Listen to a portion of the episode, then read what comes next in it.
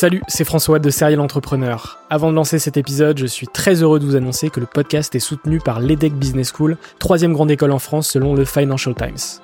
L'entrepreneuriat se démarre très souvent à l'école, et vous le savez, nombreux et nombreux sont les entrepreneurs qui ont créé leur premier projet pendant leurs études. L'ambition de l'EDEC, c'est de former ces étudiants entrepreneurs à avoir un impact positif sur le monde au travers de leurs projets. L'école a ainsi intégré l'impératif de responsabilité globale dans sa stratégie, tant au niveau de ses incubateurs que de ses cours et de ses initiatives académiques. Au sein de ses campus de Lille, Nice, Paris à Station F ou encore à Berkeley en Californie, elle accompagne les startups grâce à sa méthode unique d'entrepreneuriat Responsible Entrepreneurship by Design.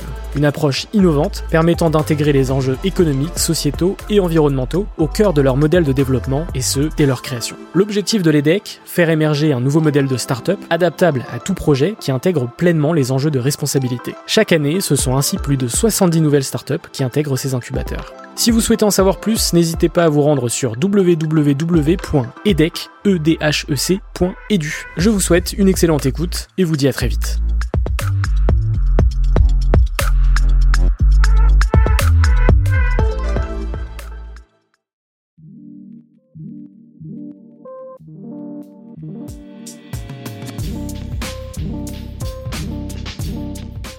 Salut à toutes et à tous, c'est François Lay et vous êtes sur Serial Entrepreneur, le podcast des entrepreneurs. Pour celles et ceux qui découvrent le podcast aujourd'hui, depuis 2017, l'objectif de Serial Entrepreneur est simple.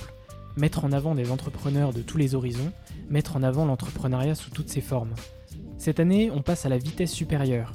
Depuis la semaine dernière, je publie un épisode chaque semaine, chaque lundi exactement pour vous faire découvrir une multitude d'entrepreneurs, de business, de parcours si uniques et différents.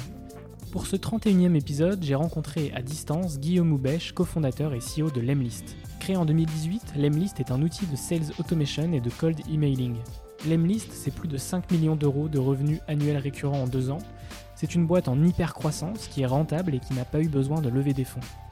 Guillaume est un des entrepreneurs français les plus impressionnants du moment. Vous allez le découvrir ou le redécouvrir dans cet épisode. Avec Guillaume, on a échangé pendant un peu moins d'une heure sur de nombreux sujets, notamment quelles ont été les grandes étapes de l'Emlist, comment passer de 0 à 5 millions d'euros d'ARR en deux ans, comment a-t-il vécu l'ascension rapide de sa boîte, plus de 5000 abonnés en 5 mois sur YouTube, quelle est sa stratégie sur ce réseau?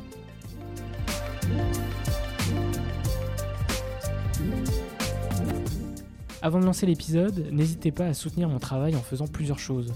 Laissez 5 étoiles sur Apple Podcast, ça booste le référencement du podcast. Vous abonnez via la plateforme audio de votre choix, Spotify, Deezer, Apple, Google. Quant à moi, je vous souhaite une très bonne écoute et on se retrouve la semaine prochaine pour un nouvel épisode.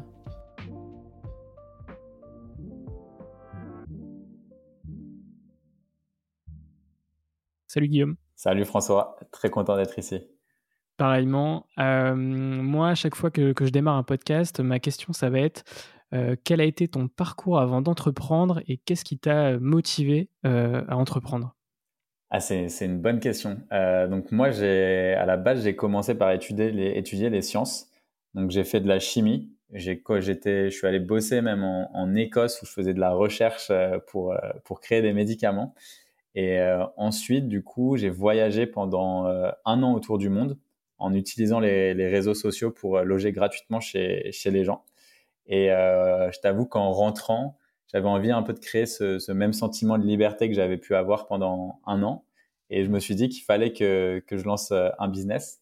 Donc après, euh, je me suis dit, OK, je suis un ingénieur à la base, donc il faudrait peut-être que je devienne un petit peu bon en, en business. Donc je suis parti à HEC en école de commerce. Euh, et mon premier business, du coup, c'était un, un business de t-shirt avec mon père, qui a été un énorme échec.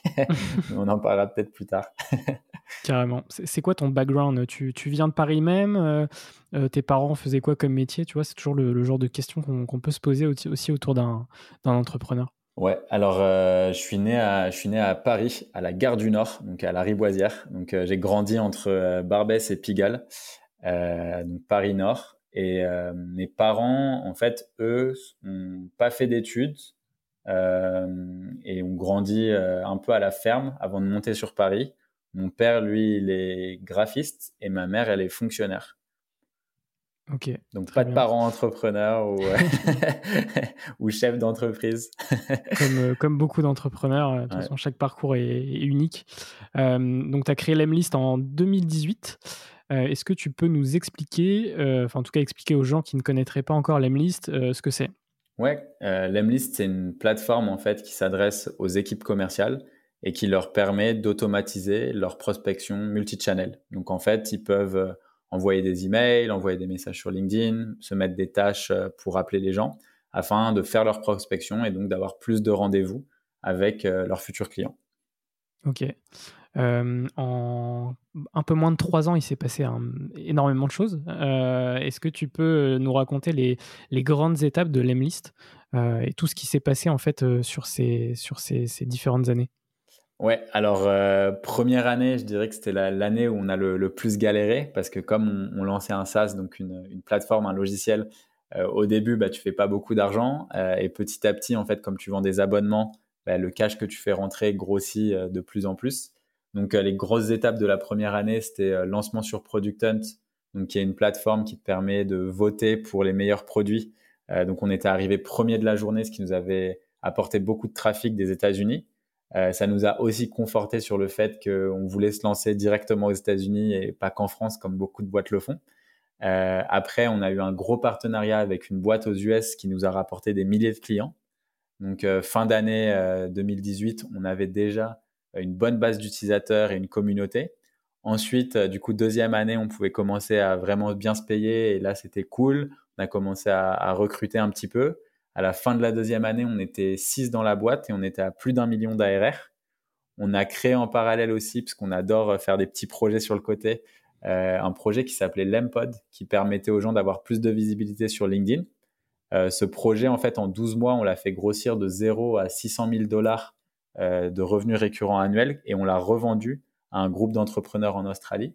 Et ensuite, euh, pour être vraiment focus sur l'Emlist, bah, du coup, on a décidé de commencer à recruter euh, une équipe et maintenant, voilà, ça va faire trois ans aujourd'hui et on est à, on est à plus de 5 millions d'ARR et 35 dans l'équipe. Donc les choses vont assez vite. Ouais, c'est top. juste pour revenir à l'Empod, à un moment donné, tu t'es fait ban de LinkedIn, non? Ouais, c'était exactement pour ça. Qu'est-ce qui s'est passé en fait euh, pour que tu fasses ban euh? En gros, pour, euh, pour ceux qui connaissent pas l'Empod, nous on l'a créé en fait avec pour objectif d'automatiser des tâches récurrentes que on faisait, c'est-à-dire que quand tu es dans une entreprise ou dans une startup en l'occurrence ou une petite boîte, quand tu vas poster sur LinkedIn, tu vas copier le lien de ton post le mettre dans le Slack ou dans le Messenger de l'entreprise et tu vas dire à tes collègues, est-ce que vous pouvez aller cliquer pour liker, tu vois, pour donner un petit boost au départ. Et en fait, en voyant ça, on se dit, c'est con, euh, ça, ça pourrait s'automatiser. Donc, on avait créé une extension. Sauf qu'en fait, cette extension, très rapidement, c'est devenu la plus grosse marketplace au monde de pod. Donc, euh, les gens, en fait, ils se mettaient entre eux, genre plein de CEO, plein de marketeurs, plein de sales. Et en fait, c'était devenu un peu la course effrénée au like. Et donc, nous, plus les gens étaient, faisaient, étaient dans cette course, tu vois, étaient impliqués dans cette course, plus on avait de revenus. Et en fait, euh, à un moment, LinkedIn nous a contactés.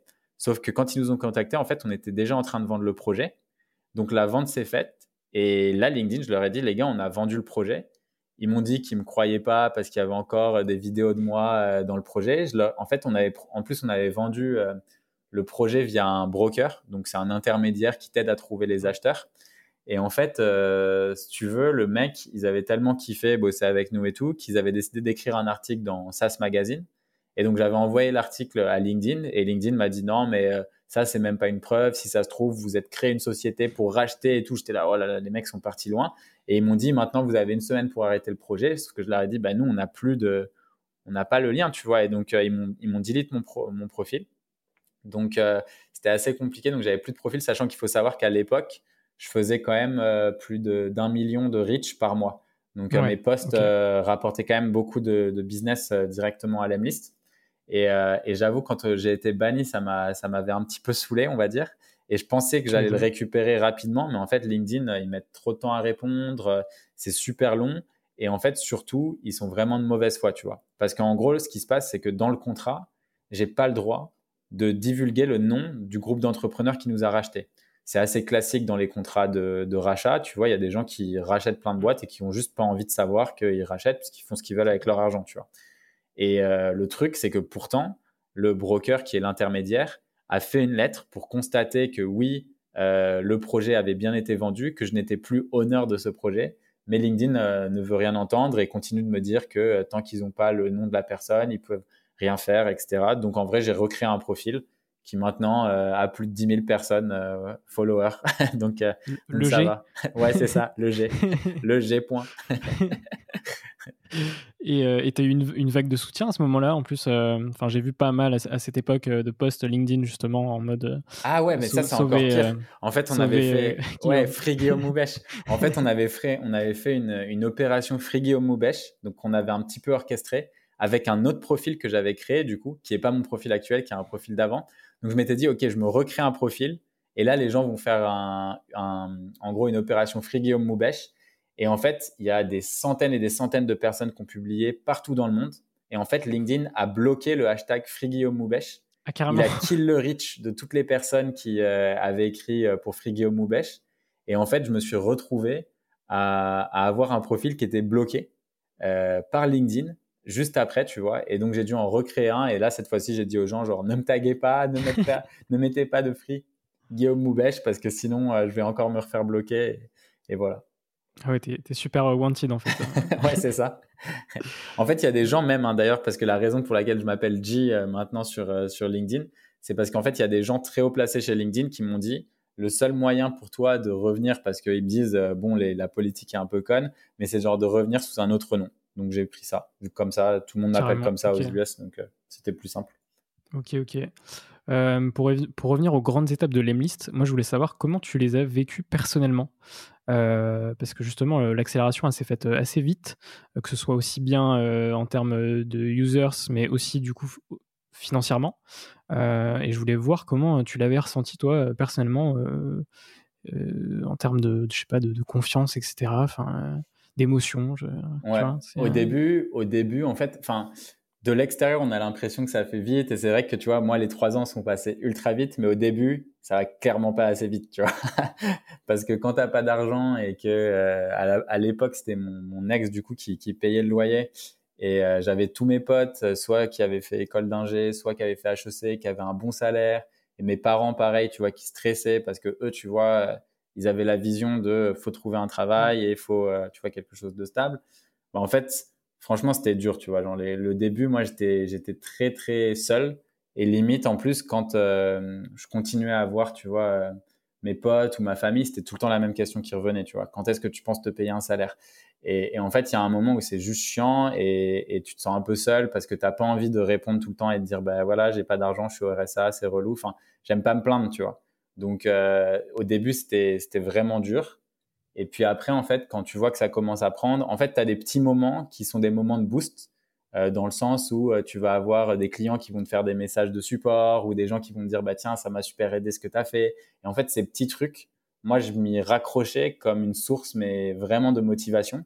Et petit à petit, en fait, dès qu'on a commencé à vraiment accélérer et là où ça se voyait vraiment dans le sens où on pouvait se prendre un salaire, puis euh, augmenter ses salaires et ainsi de suite, ben là, tu vois, c'est vrai que c'est allé ultra vite. Et je t'avoue que j'ai en fait j'ai l'impression d'être en sprint depuis euh, depuis deux ans. et, euh, et, ça, c'est super excitant parce que en fait, tu as de plus en plus de challenges. Il y avait des challenges quand ça allait très vite et que donc du coup, on était là à devoir recruter des gens. Maintenant, il y a les challenges de les gens que j'ai recrutés. Je sais que c'est les bonnes personnes, mais je vais tout faire pour les aider à monter vachement en compétences. Il y a les challenges de scale. Donc, comment tu fais pour être sûr que euh, tu développes suffisamment de features pour euh, maintenir avec la croissance des utilisateurs et qu'en même temps, tu as un produit ultra stable? Donc, c'est vraiment un roller, coaster, quoi. Donc, euh, les montagnes russes pendant un peu plus de deux ans. Mais sinon, enfin, c'est, c'est la meilleure aventure. Après, personnellement, moi, je me suis rendu compte que mes goûts n'avaient pas trop changé. Bon, si j'ai pris un appart dans un endroit cool et je suis content et, voilà.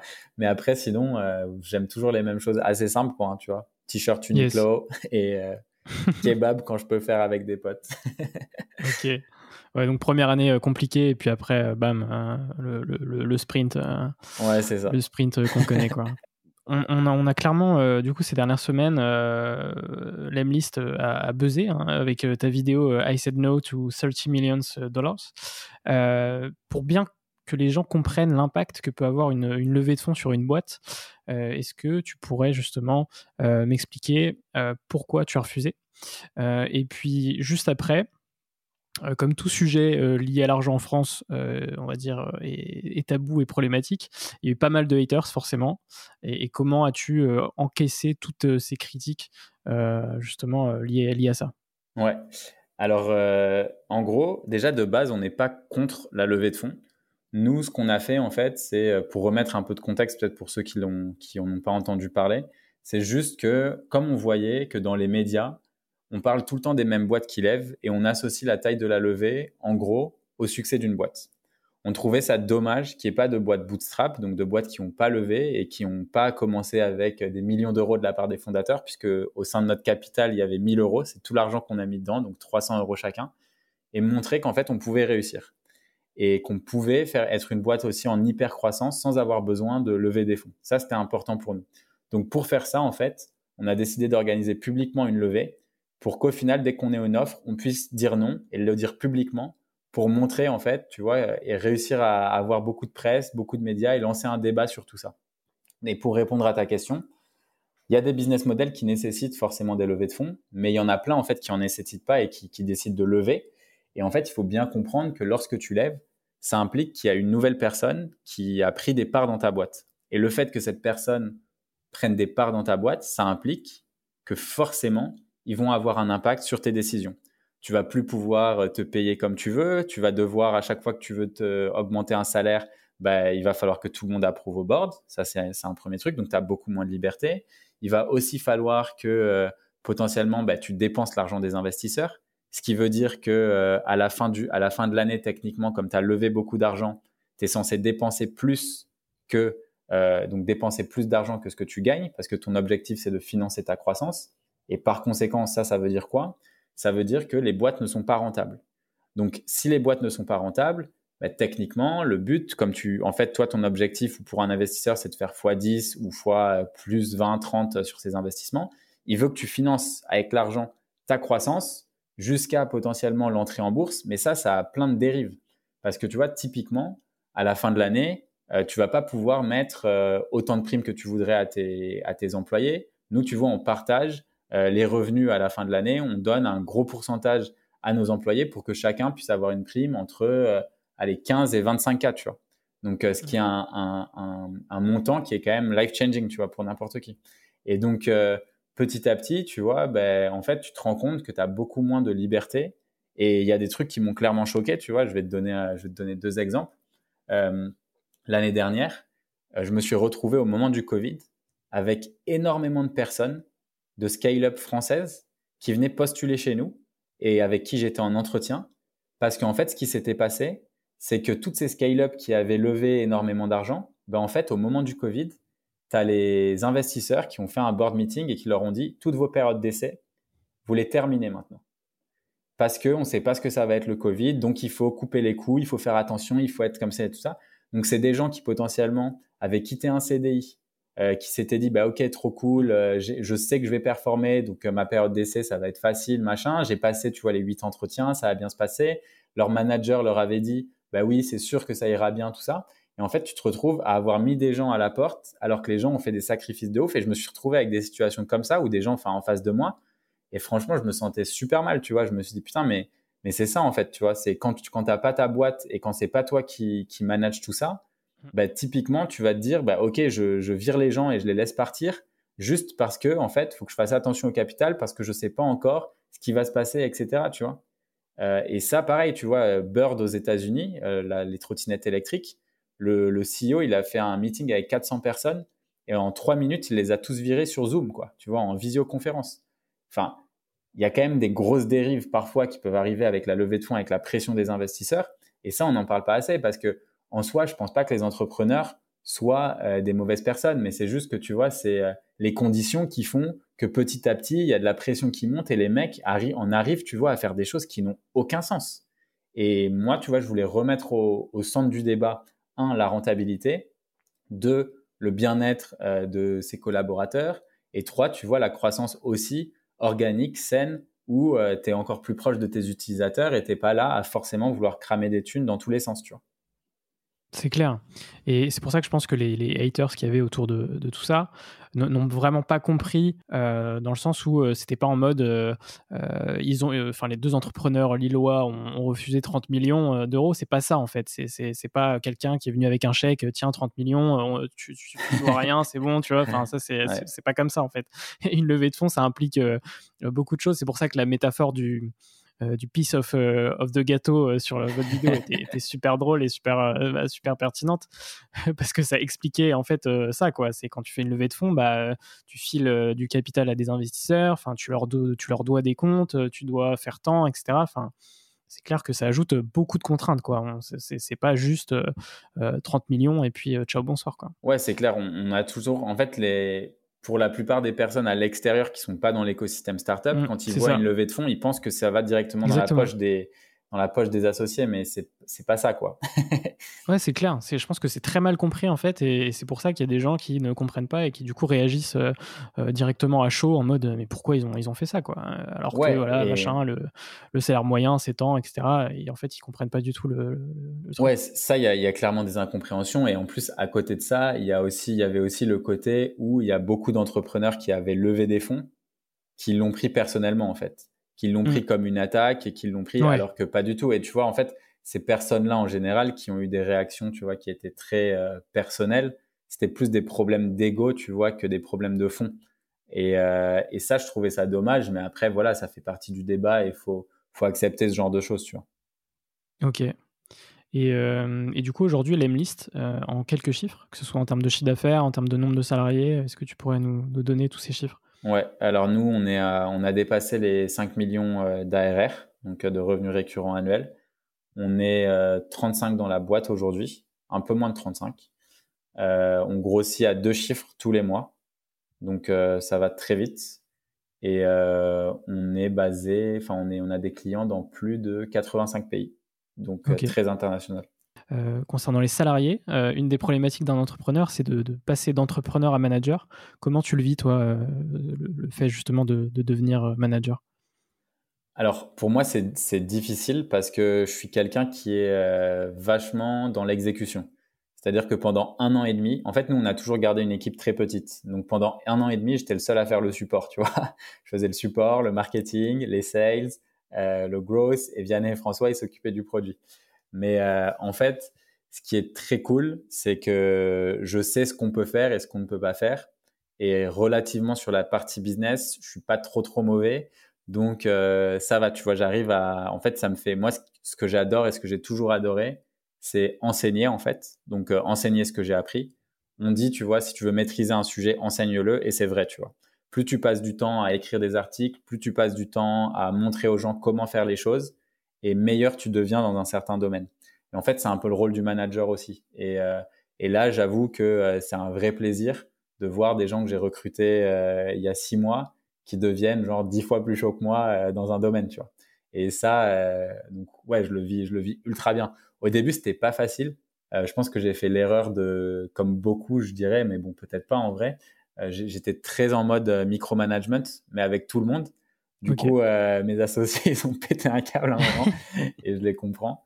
Euh, parce que tu vois, je voulais vraiment être au courant de tout et parce que ouais. tu vois, moi, je, je vis, je respire RLM List, tu vois, c'est mon bébé.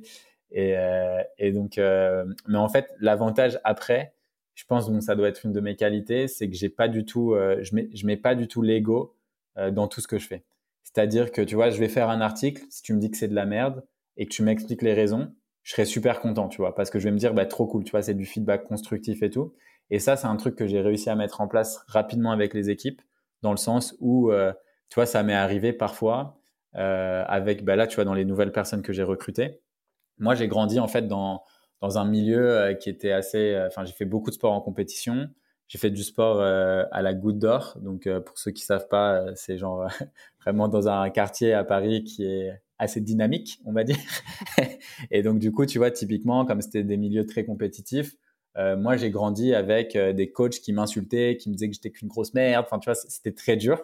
Et en fait, dans ma façon de manager, j'ai toujours été, euh, ben voilà, tu vois, très cash, quoi. C'est-à-dire que, ok, enfin, tu vois, il y a un moment où il faut mettre notre ego de côté. Si ça va pas, on le dit et on avance, tu vois. Et, et moi, j'ai aucune rancune ou rancœur, tu vois. Enfin, c'est, c'est pas grave, tu vois. S'il y a une merde, moi, j'ai fait, j'ai fait plein de conneries je le dis, je l'accepte. Une fois que je l'ai assimilé, on passe à autre chose et let's go, tu vois. Et en fait, je me suis rendu compte que en fonction de certaines personnes, en fait, c'était pas c'était pas forcément euh, le bon type de management. Donc en gros, ce que j'ai fait, et ça c'est cool, tu vois, d'avoir des, des, canaux de communication ouverts avec les gens de ton équipe, c'est parce qu'en fait, tu peux te rendre compte de quelle est la bonne manière de manager chaque personne. Donc il y en a avec qui où je me suis rendu compte que, tu vois, ce côté un petit peu, euh, peut-être un peu trop abrupt, bah, en fait, ça fonctionnait pas du tout. Et ce qu'il fallait, c'était plutôt euh, mettre en place, par exemple, la communication non violente. Donc parler un petit peu de toi, comment tu te ressens quand certaines hmm. personnes font une, une, action qui a un impact négatif sur la boîte, tu vois. Et ainsi de suite, pour bien faire comprendre aux gens les enjeux, tout ça. Et, et en fait, voilà, faut s'adapter. Et, et, je pense qu'une fois que tu arrives à t'adapter et que tu connais bien les personnes, bah, ça roule tout seul. Ouais, de toute façon, c'est des choses qui, qui, viennent aussi avec le temps, quoi. Enfin, t'es forcément pas expert en management quand tu, quand tu crées ta boîte, quoi. Ouais, c'est euh, clair. C'est sûr. Il faut le savoir, c'est important de le savoir. Je pense que c'est bien de se remettre en question et tu vois, de pouvoir Exactement. se dire. Ouais. Et puis de toute façon, c'est quelque chose là, qui, s'apprend. Et puis euh, euh, en même temps, être cash aussi, c'est aussi être transparent. Donc c'est bien aussi d'avoir une certaine transparence justement entre, bah, entre les gens qui, qui, qui, font ta boîte. Quoi. C'est clair. et du coup, pour les listes, c'est quoi les objectifs futurs? Alors, à part euh, générer un maximum d'argent. bah, en gros, là, tu vois, nous, on a les gros objectifs. C'est euh, déjà, enfin, il y a plusieurs choses. Objectif un peu long, genre à 4 ans, c'est de devenir la première euh, licorne bootstrap française. Ça, c'est, ça me tient à cœur. Ensuite, il y a, il y a l'aspect d'aider plus d'un million d'entrepreneurs et entrepreneurs, eux, à lancer des business rentables. Donc en fait, on va mettre en place euh, plein de contenus ultra actionnables, des cours, etc., pour que les gens puissent se lancer. Parce qu'aujourd'hui, en fait, euh, sur toute la partie comment est-ce qu'on fait pour trouver des clients, bah ça, c'est un truc qu'on a vraiment, euh, qu'on connaît très très bien quoi. On l'a fait pour l'Emlist, on l'a fait pour l'Empod qu'on a revendu. J'ai aidé pas mal de boîtes à grossir avant avec mon agence. Donc ça, c'est un truc que je connais et je vois tellement de boîtes en fait qui arrivent pas à mettre en place parce que juste ils n'ont pas les bons process, pas les bonnes méthodes et qui le font juste pas bien que je me dis, OK, nous, on est bon dans la création de contenu, dans, on, arrive bien à faire en sorte de rendre des choses qui sont complexes simples, tu vois, en cassant un peu l'information, en démystifiant beaucoup de choses. Et donc, je me dis, ça, c'est un truc que j'ai vraiment envie de faire parce que, au final, euh, aujourd'hui, tu vois, l'argent, c'est plus du tout un problème. Et donc, moi, le seul truc que j'ai envie de faire, c'est des choses qui me font kiffer. Et ce qui me fait kiffer, en fait, c'est de me dire, bah ouais, ok, cette personne, tu vois, genre, euh, il y a pas longtemps, elle, elle lançait son business, elle avait pas de clients elle a écouté tous les conseils qu'on lui a donnés et maintenant le truc marche et ils ont recruté des gens et ça fonctionne. Et ça, tu vois, c'est limite comme si tu sais, as, plein d'enfants et tu les vois marcher, grandir et se lancer. Mm. ok. Euh, bah maintenant, on va parler du, YouTube Game. Euh, ah. en, novembre dernier, euh, tu as créé ta chaîne YouTube, tu as sorti plus d'une quarantaine de vidéos. J'ai pas tout saigné, mais pas loin. ah, pas mal. tu as été courageux. ça, va de mes trois plus grands fails en tant qu'entrepreneur à six conseils pour optimiser son profil LinkedIn. et du coup, forcément, une de tes dernières vidéos qui a quand même pas mal cartonné, c'est I said no to 30 million dollars. Et, du coup, moi, mes questions, c'était, euh, enfin, ma première question, c'est d'où t'es venue cette idée de créer cette chaîne? Alors, en fait, euh, bah, tu vois, c'est marrant parce que c'est lié justement avec ce que tu disais, le management, tout ça. En gros, en septembre, on a recruté pas mal de personnes. C'est-à-dire, je crois qu'on est passé genre de 9 ou 10 dans la boîte à peut-être 17, 18, 19 même, qu'on a quasiment doublé. Et du coup, je me suis retrouvé à manager plein de personnes. Euh, et en fait, on avait recruté des gens qui venaient pas du tout du monde des startups et qui n'avaient pas encore ce côté où, euh, tu vois, ce mindset où tu vas te dire, bah, ok, je, peux me lancer, je peux échouer, c'est pas grave, tu vois, il va rien se passer. Enfin, tu vas pas mourir, la boîte va pas. Euh, oui, ok, ça te fera peut-être un peu mal à ton ego au départ, mais t'inquiète pas, tu vas te relever. C'est comme quand tu apprenais à marcher, tu tombes, ben, en fait, tu te relèves et petit à petit, ça va, tu vois. Et en gros, en novembre, comme je voyais tout ça et que je voyais que les gens, euh, ça les stressait, je me suis dit, OK, tu sais quoi? Moi, j'ai jamais fait de YouTube. Là, je vais me lancer un défi 30 vidéos en 30 jours. Ça va être super intense. Il y a des vidéos qui seront nulles. Il y aura des fails. Mais c'est pas grave, tu vois, je vais le faire et je vais montrer à l'équipe qu'en fait, on peut le faire, tu vois. Et que j'en sortirai, tu vois, avec euh, sûrement plein d'apprentissages et que le truc sera cool et que ça sera un bon challenge, tu vois. Donc, je me suis un peu lancé ce défi euh, devant toute l'équipe je t'avoue qu'il y a des moments où c'était dur parce que genre poster, tu vois, la première vidéo que tu postes le dimanche et le samedi, bah tu te dis putain déjà j'ai posté une vidéo un samedi un dimanche, Mais quand tu arrives le deuxième week-end, là, tu te dis, oh putain, je veux encore avoir toi week-end comme ça, ça me saoule. et là, ça devient vraiment dur. Et donc, euh, et donc, mais bon, dans tous les cas, c'était euh, gros challenge et, et, je trouvais ça très cool aussi de pouvoir euh, montrer ça à toute l'équipe pour inspirer. Et puis, en fait, petit à petit, je me suis rendu compte que les gens, ils étaient au taquet, qui posaient plein de questions, qui me donnaient plein d'idées, qu'ils avaient plein, plein de choses sur lesquelles, tu vois, ils n'avaient pas la réponse, quoi. Et donc, je me suis dit, bah, c'est cool, on va pouvoir euh, commencer et lancer tout ça. Et puis, euh, let's go. Après, tu vois, on s'est dit, bah, c'est parti, quoi. On, va lancer la chaîne YouTube. Et en fait, comme nous, on a une, grosse, grosse majorité de nos clients, je pense que ça doit être 90% basé à l'international, je me suis dit, euh, bah, putain, j'étais con de le faire en français. Je l'avais fait en français parce que tu vois, on avait les bureaux en France et que je me suis dit, bah, c'est cool, ça fait un truc. Mais en fait, c'était pas logique parce que tout mon contenu a toujours été en anglais. Bon, bref, il y a des mm. fois, je fais des trucs de con, hein, ça arrive. et en gros, euh, je me suis dit, bah, vas-y, on switch la, on switch la channel en anglais. Et, là, à partir de maintenant, on va lancer pas mal de trucs euh, en anglais là dans les, dans les prochaines semaines euh, slash mois pour donner un petit peu un côté plus international à tout ça. Carrément. Euh, et, comment se passe ton processus créatif euh, sur YouTube? Est-ce que tu t'occupes de, tout de A à Z, de, l'écriture à la, publication? Ou est-ce que, euh, je sais que apparemment tu as, un pôle vidéo chez Lemlist, est-ce que justement tu es aidé sur la partie montage Ouais, clairement. tout, ça, tout, ça, Clairement, la, partie donc captation, donc recorder la vidéo et le montage, c'est pas du tout moi qui m'en occupe. J'ai une équipe pour ça. Après, en fait, notre pôle vidéo, il est occupé sur un autre projet qui n'est pas du tout sorti. Ça fait un an qu'il bosse dessus. Donc, peut-être qu'un jour, ça va arriver. Je vous en dirai plus dans les, dans les semaines qui arrivent. Euh, non, en gros, on est en train de lancer ouais, une, une série sur, euh, qui s'appellera Lem Show, qui est sur oh, euh, les, les, débuts de Lemlist. En fait, on va, on va faire une, une web série qui sera en fait sur tu vois, les relations entre les associés, euh, quand on n'était pas du tout en, quand on était en désaccord, les moments les plus down, les recrutements, les embrouilles, enfin tout ça, tu vois. Vraiment les dessous euh, de la scène de, de l'Emlist et comment on a fait pour passer de 0 à 1 million. Et, euh, et, donc ça, ils bossent énormément dessus parce qu'il y a beaucoup de motion design, etc. Et après, sur le pôle vidéo pour le processus créatif, euh, les sujets en général, euh, c'est plutôt moi qui les, qui les choisis en fonction soit des questions qu'on a eues, soit des idées que j'ai. Euh, après, il y a Roxana aussi de mon équipe qui bosse un peu dessus de temps en temps. En général, elle me fait une proposition euh, d'un premier plan de vidéo. Et là, je vais un peu la challenger. Je vais lui dire, bah non, il manque ci, ça, ça. Faudrait rajouter ta, ta, ta. Et on brainstorm un peu à deux comme ça. Et après, euh, en général, elle met des bullet points une fois qu'on a directement le plan. Et là, j'y vais parfois en freestyle aussi. Genre, j'ai juste les grandes et j'y vais, je parle devant la caméra. Voilà, c'est un petit peu comme ça que ça fonctionne. Et Erwan ouais, euh, fait le, le, montage. Ok. Le, fait que tu sois super à l'aise euh, en vidéo, c'est venu euh, naturellement ou, ou as, je sais pas, t'as as pris des cours de théâtre un jour? Non, franchement, pas du tout. C'était au début, c'était horrible. C'était moi et je me filmais avec un téléphone et un trépied quand j'étais tout seul. T'as fait combien de prises euh, pour, pour tes vidéos bah, Là, les nouvelles, maintenant, ça va, tu vois. C'est maintenant, en plus, comme c'est des, quand c'est des sujets que tu maîtrises, tu vois, c'est c'est beaucoup plus facile et c'est cool, tu vois, et, ça fonctionne bien.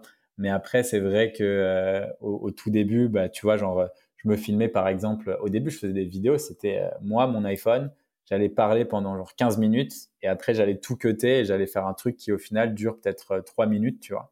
Mmh. Euh, et, voilà, quoi, c'était terminé et, fini. Ok. Et du coup, c'est quoi ton objectif avec euh, cette chaîne? Bah, tu vois, pour cette chaîne, je t'avoue que, que l'objectif, c'est vraiment de me, faire kiffer et d'apporter un maximum de valeur. Il n'y a pas forcément euh, un énorme intérêt business. Bon, si, tu vois, parce qu'il y a des trucs qui, qui, rapportent un peu de awareness, en brand, tout ça, mais honnêtement, moi, c'est des trucs que j'aime bien, tu vois, parce que ça m'aide. En fait, dès que j'ai un nouveau sujet que je veux traiter, ça me force à devenir expert dessus. Et c'est cool parce que du coup, je monte tout le temps en compétences en fait. Et, moi, ce que j'adore dans la vie, c'est apprendre des nouvelles choses, tu vois. Donc, euh, honnêtement, c'est cool. Et puis, et puis après, tu as le côté aussi, évidemment, où euh, quand les gens viennent te voir et je reçois peut-être, euh, je sais pas, 10 messages par semaine avec les vidéos YouTube, tu vois, de gens qui me disent j'ai vu ta channel, c'est vraiment cool. J'ai commencé par une vidéo, j'en ai regardé 15, tu vois, genre et tu te dis c'est cool, tu vois. C'est cool. Ouais, puis il y, a un vrai aspect vulgarisation aussi. J'ai bien aimé ta vidéo vulgarisation des, des mots tech. Ah, parce que justement, des gens qui sont pas du tout dans ce secteur, bah, c'est toujours hyper intéressant. Quoi. Et j'ai pas connaissance ou j'ai pas connaissance d'entrepreneurs de, justement dans, français dans ton secteur qui ont lancé leur chaîne YouTube. Euh, je n'ai pas, pas d'exemple. Euh. non, moi non plus. Donc, euh, donc ouais, c'est carrément cool. on va passer à l'autre partie du podcast sur les rencontres et l'entrepreneuriat. quelles sont les rencontres qui t'ont le plus marqué dans ta vie? Il y, y, a plusieurs rencontres. je pense que la rencontre avec Nathan Latka, qui est hôte du podcast euh, The Top Entrepreneur. Ça m'avait pas mal marqué parce qu'en fait, c'était un mec que je voyais depuis longtemps. Et, et en fait, le gars m'avait contacté pour m'interviewer alors qu'on était vraiment tout petit. Euh, enfin, vraiment, l'Emlist, c'était, c'était rien du tout, quoi, tu vois. Et puis, euh, en fait, il était super sympa. On avait super bien accroché. Et après, tu vois, on est resté assez proches et on échange de, de temps en temps, enfin, régulièrement. Et c'est un mec très cool. Et, et franchement, ce côté de bah, le gars, tu vois, il avait déjà une énorme audience, il était euh, connu aux US et tout, et genre euh, me dire, bah voilà, j'aime bien ce que tu fais, je trouve que c'est dynamique, c'est différent, et j'ai envie de te donner ta chance, viens dans le podcast. Ça, ça m'a clairement marqué. Après, il y avait aussi euh, une rencontre que j'avais bien aimée, c'était avec Rand Fishkin, qui était le fondateur et CEO de, de Moz. Lui, c'était cool. En off, on avait pas mal parlé, notamment sur la levée de fonds, sur les risques. Lui, il m'a raconté sa descente aux enfers avec c'est sept ans où il a été euh, sur sept ans euh, chez Moz, il a pendant quatre ou cinq ans, il a été obligé de bosser et c'était les viciers entre guillemets qui l'avaient bloqué parce que il aurait pu revendre sa boîte. Ils ont dit non. Et puis ensuite, il y a un concurrent un an et demi plus tard qui est arrivé et qui leur a volé genre toute leur euh, part de marché. Donc les mecs, le MRR qui diminue, qui chute, des problèmes de produits, lui qui est obligé de continuer à taffer parce que justement, en gros, euh, il a quelqu'un dans sa famille qui a un cancer et tu sais, aux États-Unis, c'est galère avec, euh, mm. avec les assurances et tout, donc il faut payer des, des, montants qui sont un peu astronomiques. Et en fait, il m'a expliqué plein de choses et comment lui s'était retrouvé coincé. Donc, euh, c'était vraiment une rencontre assez, assez inspirante. Et après, il y a toujours plein d'entrepreneurs, tu vois, en France avec qui j'aime bien échanger et, et j'ai, enfin, ouais, voilà, c'est, de façon générale, j'essaye de faire, je sais pas moi, 5 6 calls de networking par, par, par mois, tu vois donc avec des gens que je connais pas ou des trucs comme ça. Donc euh, c'est toujours, euh, c'est toujours très cool. Carrément, carrément. Euh, est-ce que tu peux me citer une ou deux personnes qui t'inspirent aujourd'hui? Pas que dans l'entrepreneuriat, mais ça peut être, je sais pas, un artiste ou, ou autre. Ouais. alors, ceux que j'aime bien, on va prendre, on va prendre, on va pas prendre des entrepreneurs comme ça, ça sera, ça sera un peu différent. J'aime bien PNL dans ce qu'ils font. Euh, c'est-à-dire euh, ils sont arrivés en fait dans un dans un marché qui était le marché durable, donc l'industrie de la musique, le truc un peu quadrillé par des labels et quadrillé par euh, surtout dans le rap beaucoup de featuring, tu vois. Et les mecs sont arrivés et ont dit bah non nous on va tout faire tout seul, c'est nous contre tout le monde, zéro featuring, des disques de platine. Les mecs arrivent avec une créativité en marketing juste totalement de l'espace, tu vois. Et ça, pour moi, c'était euh, c'était ultra, ultra impressionnant. Et après, je vais prendre un, une autre personne euh, qui, qui m'inspire aussi beaucoup euh, parce que bah, du coup, j'ai fait beaucoup de basket et que c'était un, mec que j'avais rencontré aussi euh, quand il était venu à Paris parce qu'on avait notre équipe était sponsor par Nike. Donc, c'était LeBron James qui est aujourd'hui meilleur joueur au monde, tu vois. Et il m'inspire beaucoup, pas qu'en tant qu'athlète, parce que bon, même s'il a une mentalité de l'espace et que sa détermination montre aussi que euh, on peut arriver à faire des, des choses de fou quand euh, on y met euh, quand on y met l'envie. C'est aussi ce côté où plus qu'un athlète, le mec montre que c'est un vrai businessman et en même temps qu'à côté de ça, donc tu vois, il est, il investit son argent de façon très très smart, il est dans tous les bons coups, donc il est très bon de ce côté ou en tout cas très bien entouré pour faire ses investissements. Et à côté de ça, il a, il y a ce côté aussi give back qui pour moi est très important. Et le mec, tu vois, il a ultra bien réussi, mais euh, à côté de ça, son argent, il va s'en servir pour euh, créer une nouvelle école, euh, offrir, tu vois, à des dizaines de milliers d'étudiants leur diplôme, tu vois, donc payer pour leur scolarité, tout ça. Mm. Et ça, je trouve ça cool. Et, je pense que c'est important qu'il y ait des modèles comme ça qui montrent qu'en fait, rendre à la communauté, rendre, tu vois, aux gens, c'est quand, quand toi, tu as eu la chance, parce que s'il y a toujours une part de chance dans, dans le succès, quand tu as eu la chance de recevoir beaucoup, c'est important de redonner aussi, tu vois. Et on l'oublie trop souvent. Ouais, c'est clair, c'est super important. et est-ce que tu aurais des conseils à donner à des personnes qui hésiteraient à se lancer justement dans l'entrepreneuriat? Bah, En fait, ouais, les conseils que je pourrais te donner, c'est déjà de ne pas hésiter, tu vois. Euh, faut pas avoir peur en fait de, de ce syndrome de l'imposteur. On a tous eu ça. Mon premier post LinkedIn, quand je l'ai fait, euh, j'ai pleuré quoi. J'avais un like, euh, c'était euh, ma mère. et, et, voilà, tu vois. Aujourd'hui, j'ai des posts qui font peut-être des millions de vues, mais en fait, il faut jamais oublier qu'on commence tous quelque part, tu vois. Et que, et que si ça fonctionne pas, ben en fait, quand tu lances un projet et que ça fonctionne pas, ne t'inquiète pas, personne l'aura vu, tu vois. Donc, euh, tu n'es même pas obligé d'en parler à tes potes si tu as trop peur, mais lance-toi en fait, fais quelque chose et petit à petit, tu vas voir que tu vas devenir euh, de moins en moins mauvais au départ et après tu vas devenir bon et après tu deviendras très bon. Et donc en fait, faut pas avoir peur et faut pas, faut surtout pas en fait se dire que les mecs qui ont réussi et les entrepreneurs qui arrivent à faire des boîtes euh, à millions euh, sont nés avec euh, des skills qui étaient déjà là qui leur permettaient de tout faire, tu vois. Parce que moi, je peux te le dire aujourd'hui, bah, tu vois, l'Emlist, en trois ans, on arrive à plus de 5 millions d'ARR, on est une boîte ultra rentable en hyper croissance, enfin, on a des, on a les métriques qui doivent être, euh, on être très, très bien placé dans les startups qui grossissent le plus vite au monde. Mm. Et pourtant, euh, j'étais nul au début, quoi. genre, je vais pas te... voilà, tu vois, genre, j'ai eu des, des, grosses hontes, euh, j'ai eu euh, des posts qui étaient vraiment nuls, j'ai fait euh, des vidéos qui étaient super nulles, j'ai fait des interviews où je disais n'importe quoi. Et, et, voilà, tu vois, et c'est, c'est pas grave, en fait c'est pas grave, tu vas t'améliorer et ça va aller. Et, et lance-toi parce que la liberté que as quand tu es entrepreneur, c'est juste magique. Et moi, je l'avais aussi quand j'étais au RSA et que, et que je lançais mon projet et qu'on gagnait pas d'argent, tu vois. C'est juste un, un sentiment qui est génial. Non, mais c'est clair. Et puis, de toute façon, si, si, à un moment donné, tu veux progresser dans quelque chose, tu es obligé de faire, en fait. Si, si, si tu fais rien, forcément, tu pourras pas progresser. Donc, euh, faut faire, faut se lancer et puis euh, tester des choses. Et puis, si ça marche pas, faut retenter. Et puis, voilà, quoi. Exactement. Euh, et j'ai une autre question aussi. c'est quel est. Est-ce que tu peux nous, nous raconter ton plus gros échec Ouais, alors euh, mon plus gros échec, bon, il y en a eu, il y en a eu pas mal, mais je pense que le plus gros échec que j'ai eu, parce que ça, ça a quand même un, un lien assez émotif, tu vois, c'est euh, j'ai lancé euh, ma première boîte avec mon père.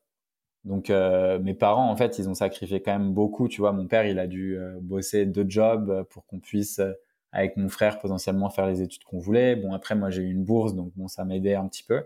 Mais euh, globalement, tu vois, il y a, on avait décidé de lancer cette entreprise de t-shirts ensemble. Et, euh, et je t'avoue que ça a été un gros fail.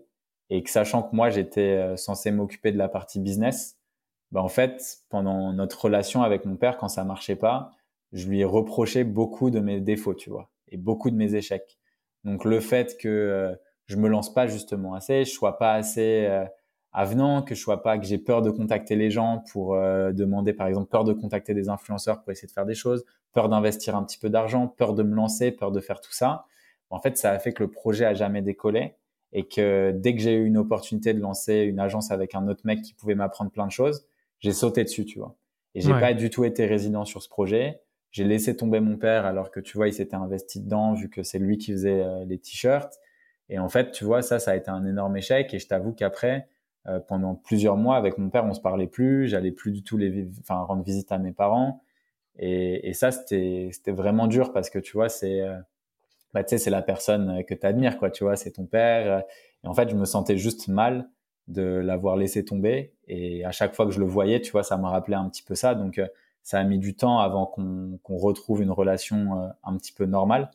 Euh, et puis, et puis voilà. Mais bon, ouais, c'était un, c'était un gros échec. Donc, euh, idem, tu vois, je pense que c'est important de parler de ses sentiments à, à, sa famille aussi, tu vois, de pas avoir peur. Euh. Et ça, c'est un truc que j'ai pas fait, donc c'était un gros échec et, et je m'en suis voulu pendant longtemps. Tu vois, j'ai mis du temps avant de grandir et de l'accepter et de pouvoir en parler.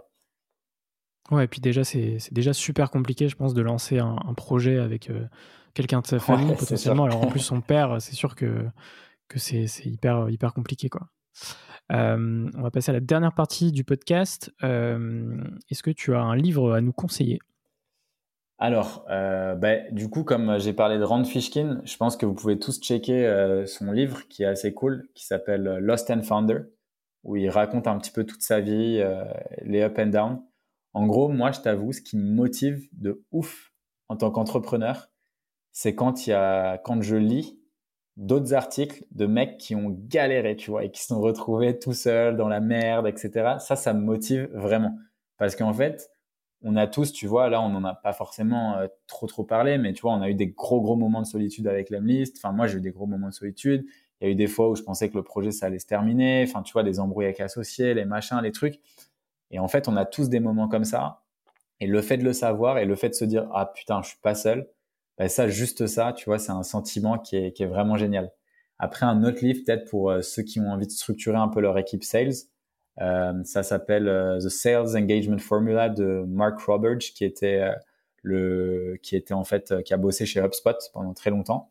Il est pas mal, il est très cool. Il est, c'est un petit livre, mais au moins c'est très carré et il y a tout ce qu'il faut dedans. Donc, comment structurer ses entretiens pour des sales? Enfin, tout ça, c'est très bien fait et c'est très bien cadré. Et si tu suis ce qu'il te dit, bah, globalement, tu te trompes pas trop. Donc, c'est cool. Super outil euh, HubSpot au passage. Est-ce que tu aurais un film à nous conseiller? Alors, euh, un film que j'ai bien kiffé, euh, que j'ai regardé récemment, The Big Short, j'avais bien kiffé, avec où justement on parle un petit peu de, de la crise qu'il y a eu et t'expliquer un petit peu. Enfin, je trouve que le film est très bien. J'aime bien ces films, tu vois, qui sont très dynamiques et où on t'explique quelque chose qui s'est vraiment passé. Et en plus de l'explication, tu as ce côté euh, vachement euh, entertaining avec, euh, tu vois, le, le, rythme, qui est, qui est dynamique et, et des trucs un peu marrants aussi. Donc, donc ouais, c'était un film voilà que j'ai maté à pas longtemps. C'est pas genre le film non plus, mais c'était cool. Carrément. une musique qui te fait kiffer en ce moment?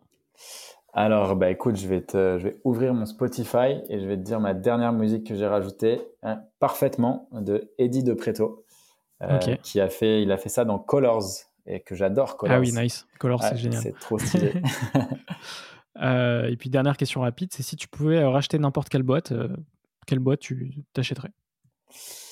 Alors, je pense que je rachèterais Salesforce et je dégommerai leurs produits pour faire un truc un peu stylé et enfin vraiment tuer mais entièrement tout le marché quoi.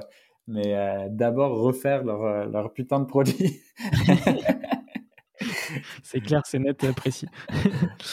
euh, J'ai deux dernières questions pour toi, Guillaume. Euh, y a-t-il une question que tu aurais aimé que je te pose mais que je ne t'ai pas posée? Ben non, je pense que tu as posé quasiment toutes les questions. Ouais, peut-être une question, ça serait comment est-ce que les gens euh, peuvent rentrer en contact avec moi s'ils ont des questions? Ça peut être cool. Carrément. Bah, vas-y, tu, peux, tu peux répondre. J'y réponds, ok. Vas-y. Euh, faut pas hésiter à me contacter sur LinkedIn. Donc, soit avec, euh, vous tapez G. et vous allez me trouver. Ou sinon... Tu réponds sur LinkedIn du coup? Ouais, je réponds sur LinkedIn. Ou sinon par mail, guillaume.lemlist.com. Très bien. Et, et, ma dernière question, c'est quels sont les entrepreneurs que tu me conseilles pour un prochain podcast? Euh, alors, entrepreneur, bah, écoute, je pense que tu pourrais contacter peut-être euh, Moritz Dossinger, qui, est, euh, qui parle français et qui est un entrepreneur qui a revendu deux de ses boîtes en bootstrap.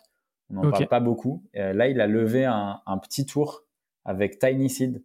Donc ça aussi, c'est intéressant. C'est une source de financement un peu alternative, un VC un peu différent. Et le mec est super sympa, très cool, très calme, très posé. Et c'est des gens qui font pas beaucoup de bruit, mais euh, bah qui travaillent en fait. Qui ont, pas mal de choses à dire. Ouais, c'est clair, c'est clair. Ok, bah super Rocco, merci à toi. Euh, bah merci pour cet échange Guillaume. Euh, et puis bah, n'hésitez pas à aller voir ce que l'Emlist fait, donc sur lemlist.com. Et puis et puis puis voilà, on se retrouve dans un prochain épisode. Ciao François, merci beaucoup. Ciao. Cet épisode est déjà fini. Un grand merci pour l'avoir écouté jusqu'au bout. Si cet épisode t'a plu, tu peux me soutenir très facilement en faisant plusieurs choses. Laisser 5 étoiles sur Apple Podcast, ça booste le référencement du podcast. T'abonner via la plateforme audio de ton choix, Spotify, Deezer, Apple, Google, le podcast est présent partout. T'abonner au compte Instagram, serialentrepreneur avec un underscore à la fin. Et puis t'abonner à la chaîne YouTube du podcast qui est à mon nom, François Lay. Je fais également des vidéos où je raconte des histoires d'entreprise. Tu peux même m'envoyer ton feedback à l'adresse françois-serial-entrepreneur.fr. Voilà voilà, on se retrouve très bientôt pour un nouvel épisode. Bisous.